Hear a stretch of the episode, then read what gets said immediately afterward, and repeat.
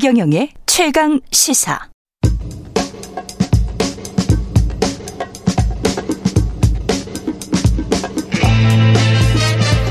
네, 우리가 접하는 뉴스의 대초부터 지금까지 뉴스 일대기를 쫙 살펴봅니다. 뉴스톱 김준일 수석 에디터, KBS 박대기 기자, 그들의 전지적 시점으로 분석하는 뉴스 일대기 지금부터 시작하겠습니다. 안녕하십니까? 네, 안녕하세요. 예, 오늘 비가 새벽녘에는 좀 왔었는데 지금은 좀 날씨가 갤 것 같긴 합니다만은 요즘 기후 위기랄지 식량 위기 뭐 이런 거 걱정하시는 분들이 많을 것 같습니다. 네. 폭염 폭우 뭐 왔다 갔다 하니까요 지금 그죠? 예. 예. 올해는 도대체 어떤 정도까지 더위가 올지 저도 이걸 조사하면서 처음 알았는데 예.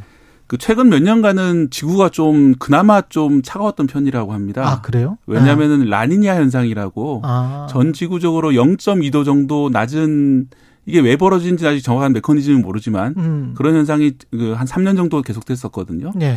그런데 올해는 정반대로 전 지구가 0.2도 더 뜨거워지는 엘리뇨가 올 것이기 때문에 이번 여름이 더울 것은 거의 확정적인 것 같고 이게 과연 올해뿐만 아니라 내년 내후년까지 영향을 미쳐가지고 음. 세계 기상 기구에서 앞으로 5년간이 뭐 인류가 뭐 한 번도 경험하지 못한 새로운 이제 온도의 세계로 들어간다. 앞으로 몇 년? 앞으로 5년 정도가 5년 정도가? 예. 그래서 2027년 그러니까 4년 뒤가 되면은 산업화 시대 이후에 1.5도가 올라가는 걸 많이 경계를 해왔거든요. 그렇죠, 그렇죠. 왜냐하면은 1.5도가 오르게 되면은 이 네가티브 피드백이 작용하지 않는 단계가 되기 때문에 갈수록 그 가속적으로 기온이 올라가는 단계가 될 수가 음. 있습니다. 그래서 1.5도 이대로 그 유지를 하려고 애를 썼는데 앞으로 2027년이 되면은 1.5도를 넘어설 것이다는 확률이 66%가 됐다.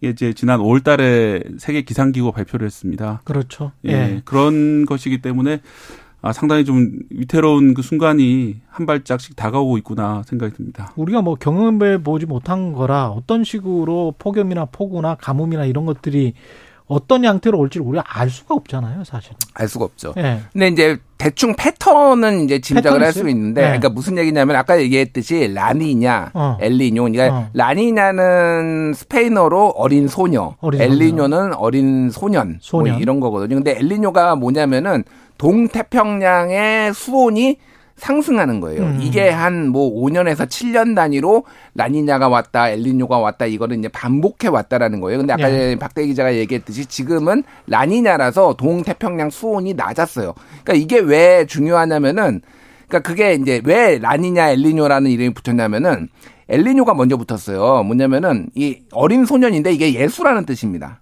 예수. 예, 예. 이게 뭐냐면은 그러니까 이 보통 어부들이 음. 동 태평양 이제 남미부터 해가지고 여기서 어그 그 고기를 고기 잡잖아요. 네. 고기를 잡는데 수온이 올라가면은 고기를 안 잡는데 못 잡는데요. 음. 고기가 없어가지고 그러면은 고기가 맛있잖아요. 참물 고기 네. 맛있지. 네. 그건 맞아. 네. 그러니까 이 사람들이 어부들이 네. 크리스마스처럼 집에서 놀았다라는 거예요. 그래서 아. 이게 어린 예수가 와가지고 지금 우리가 가족들하고 시간을 보낸다. 휴식할 수 있게 해준다. 예, 예, 뭐 따뜻한 요런, 따뜻한 바닷물이. 음, 예, 그니까 반대 개념으로 이제 네, 라니냐도 이제 나온 거예요. 엘리뇨, 라니냐가 그런 건데 네. 이게 주기적으로 반복이 돼 왔다라는 거예요. 그래서 항상 이게 몇 년 패턴인데 올해는 어쨌든 엘리뇨가 오는 지금 상황. 상황이고 엘리뇨 중에서도 슈퍼 엘리뇨가 온다라는 거예요. 그래서 슈퍼 엘리뇨. 예. 그래서 세계 기상 기구가 얘기를 했던 거는 5년 안에 우리가 경험해 보지 못한다라는 거는 지금 지속적으로 완만하게 상승을 하고 있잖아요. 그리고 음. 산업화 이후에는 좀 급격하게 상승을 그렇지. 하고 있잖아요.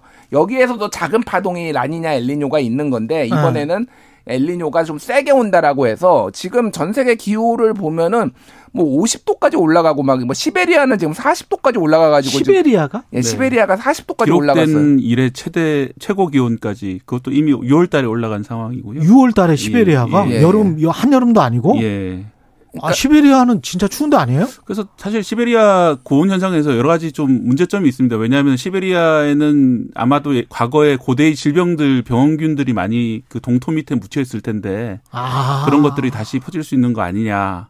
그다음에 뭐 가스라든지 이런 것들에 대한 걱정 이런 것들이 많이 있는 상황입니다. 그 그러니까 과거의 바이러스들. 예, 예. 그러니까 그 시베리아가 녹기 시작하면 이게 이제 올해 한 해 이제 따뜻해지니까 약간 녹은 건데 예. 영구 동토층이라고 하잖아요. 음. 여기에 어마어마한 메탄가스가 지금 잡아놓고 있는 거예요. 시베리아 얼음층이. 음. 근데 이게 다 녹기 시작하면은 메탄가스가 뿜어져 나와요? 다 음. 이게 이제 그거죠. 온실가스죠. 그렇죠. CO2하고 예. 마찬가지기 때문에 돌이킬 수 없다. 아까 말씀드린 네. 1.5도가 올라가게 되면은 이제 네거티브 피드백이 안 먹힌다는 게 그런 현상이 가속화되면서 전지구적으로 기온이 올라간다는 그런 의미가 되는 거죠. 그러면 우리가 탄소 중립한다고 막 그 지금 열심히 하고 있는데 탄소는 그쪽에서 메탄가스도 그것의 일종이니까 네. 거기에서 그냥 자연적으로 더 많이 나와버리겠네요. 예. 그래서 이제 1.5도를 네. 넘기 선을 넘기지 말자 그런 얘기가 계속 지속적으로 나오고 있었는데 아까 잠깐 예. 말씀하셨지만 그러니까 네. 산업화 바로 이전 그러니까 19세기예요? 예, 19세기입니다. 19세기랑 비교했을 때 지구 온도를 1.5도 네, 이내로 이내로 잡아 놓자. 예. 근데 지금은 어느 정도 올라간 1도 정도는 이미 올라간 상황이고요. 1도 올라갔어요? 예, 나머지 0.5도가 문제인데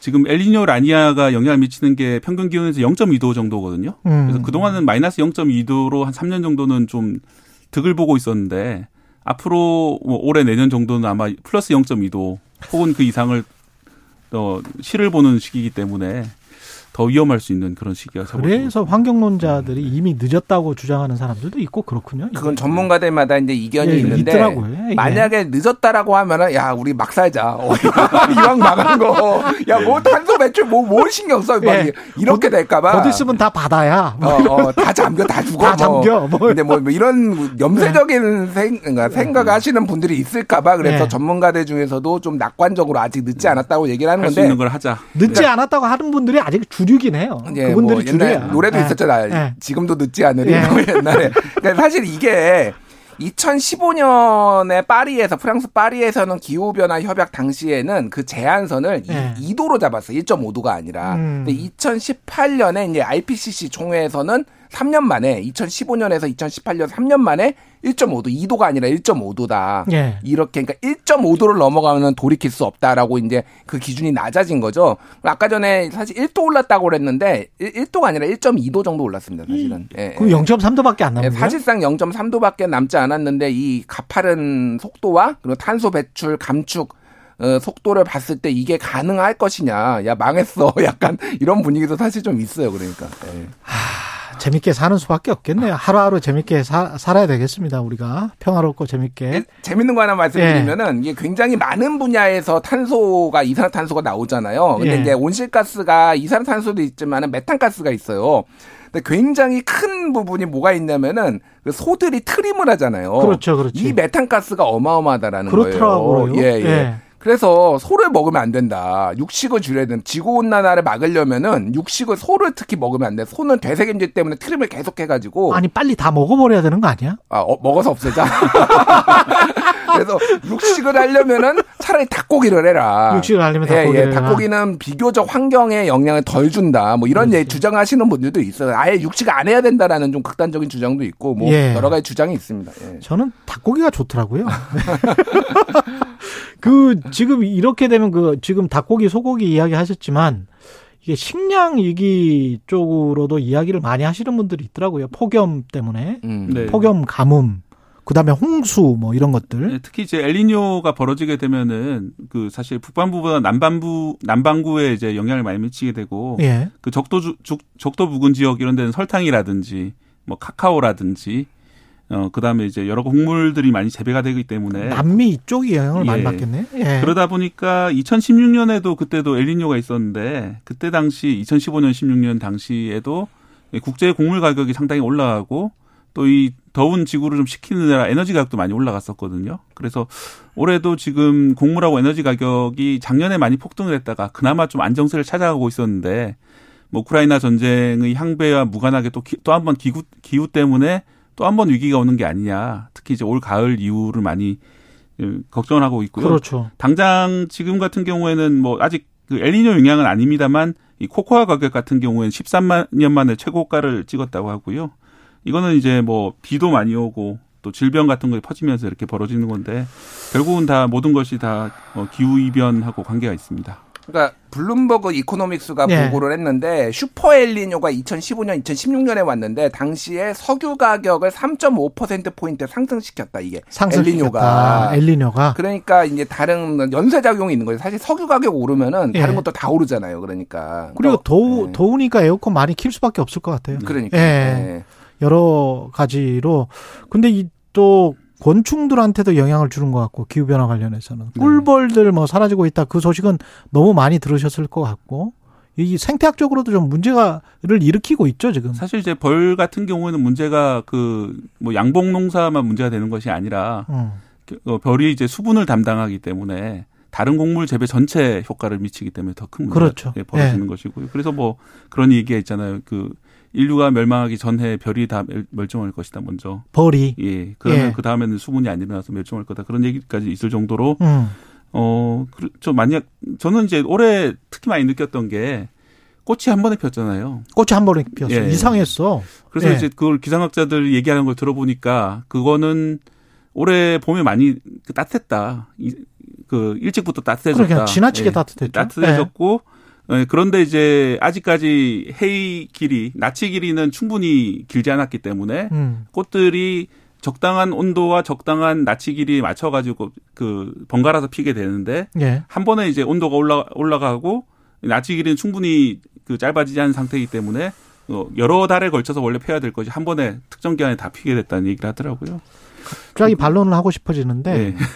진화를 분명히 할긴 할 것 같은데. 음, 식물, 진화를 하겠죠. 식물이나 동물들, 음, 그러니까 한, 예, 인간이. 곤충이 예. 곤충은 예. 이제 자기가 깨는 시간이 있는데 음. 꽃들은 다 펴버리고 다 져버리니까 이제 먹을 게 없어가지고 애들이 이제 수분도 안 되고 곤충도 그렇죠. 죽고 이건 건데 예. 진화를 하는 거는 유전적으로 이를테면 그 진화라는 게 뜨, 그런 거죠. 음. 그러니까 빨리 이렇게 깨어나는 애들이 살아남는 음. 방식으로 이게 그렇죠. 했는데 이게 몇 대 거쳐야 되는 거예요. 그러니까 그게. 근데 속도가 이렇게 빠르면 이렇게 빠르면은 적응을 할 시간도 없이 싹 죽어버릴 가능성이 이제 있다라는 거죠. 그렇죠. 그러니까. 변화의 속도가 너무 빠르다. 예, 기후 예, 변화의 예. 속도가 걱정이네요. 이 사실은 다 인류의 활동 때문에 우리가 음. 산업혁명한다고 뭐 다 이렇게 된 건데 그래서 인류세를 좀 도입하자. 뭐 음. 이런 또 주장이 과학계에서 나오고 있는 것 같습니다. 아 이제 여기에서 인류세라고 네. 하는 거는 일, 세금이 아니라 음. 그러니까 무슨 중생대, 예. 고생대 이렇게 하시 이게 예. 우리가 지금까지 아 세금 아니야? 예예 예. 예. 인간이 활동을 해가지고 지금 이렇게 그 지구에 뚜렷한 흔적을 남아 남겼기 예. 때문에 이거를 인류세 지금의 기간을 인류 아, 지금이 인류세다. 인류세다. 옛날에 이렇게. 공룡 시대 뭐 이랬던 것처럼 홀로세라고 보통 했었는데 그 다음에 예. 이제 다시 인류세를 만들자. 네 만들자라는 아. 건데 그거의 흔적으로 대표적인 게 이제 플라스틱 그리고 또 하나는 어, 플루토늄. 그 플루토늄이 자연 상황에서는 매우 미세하게 극소수만 있는데 어. 핵실험을 하면은 이게 세슘이나 플루토늄이 사실은 사실상 인공 물질이거든요. 네. 그게 굉장히 대기 중에 많이 인간이 활동하면서 이제 발견된다라는 거예요. 네. 그러니까 그런 것들이 인류세 이제 증거다라는 건데 이게 그러니까 쉽게 얘기를 아. 하면은 지구에 영향을 줄 정도로 지금 인간들이 과도하게 이거 자원을 사용하고 활동하고 있다 이런 거죠. 그러니까. 지금의 세기가 인류의 세기다라는 음. 거를 증명을 한다. 플라스틱 같은 것들이 이미 지질 같은 거에 나타나고 있기 때문에 음. 네, 전지구조로 네. 나타나기 때문에 그게 네. 검출이 되면 아 지금 인간이 활동한 이후에 만들어진 그런 지질 상황이구나. 그렇군요. 예. 네. 뭐 우리가 흔적 없이 죽는 게 제일 좋은 건데 흔적을 굳이 이런 안 좋은 걸로 지구 환경이 안 좋은 걸로 우리의 흔적을 남길 필요는 없는 거 아니에요? 인간들이 인간들 나빠요. 아닙니다. 인간 사랑하십시오. 왜 나쁩니까? 예. 야외 특히 작업하시는 분들 그 폭염 네. 관련해서는 좀 주의를 하셔야 될 것 같아요. 그 막, 그 시키고 막 그러지는 말았으면 좋겠습니다. 너무 더우면 좀 이렇게 좀 피해가고 그래야 돼요. 네. 잠시 쉬었다가 특히 또 뭐 수분 같은 거 많이 좀 섭취하고 그래야 될 것 같은데 요령 같은 거를 좀 말씀을 해 주십시오. 네. 그 예. 전문가들 얘기를 좀 종합해 보면요. 예. 오후에만 보통 많이 쉬시는데 오전에도 10시에서 12시 사이에서도 온열 질환이 16% 정도 발생을 한다고 합니다. 전체 음. 발생 중에서 오전 10시에서 12시 사이가 16%이기 때문에 예. 오전 10시 이후에도 충분하게 휴식하고 물 마시기가 중요하고요. 또 그 물을 마시고 그늘에 쉬는 것이 이제 1시간 작업을 하면은 15분 정도는 쉬어야 된다라고 음. 하고요. 1시간 하면 15분. 예. 예. 열사병 증상이 나타났다면은 어, 의식이 있을 경우에는 지체 없이 서늘한 곳으로 이동해서 젖은 수건으로 몸을 감싸는 등 체온 체온을 낮춰달라. 음. 예, 그리고 물을 많이 가능하면 많이 마시게 해야 된다고 합니다. 물론 이제 119에 신고하시는 게 좋겠죠. 예, 여기까지 듣겠습니다. 뉴스톱 김준일 수석 에디터, KBS 박대기 기자였습니다. 고맙습니다. 감사합니다. KBS 일라디오 최경영의 최강시사 듣고 계신 지금 시각 8시 45분으로 향하고 있습니다.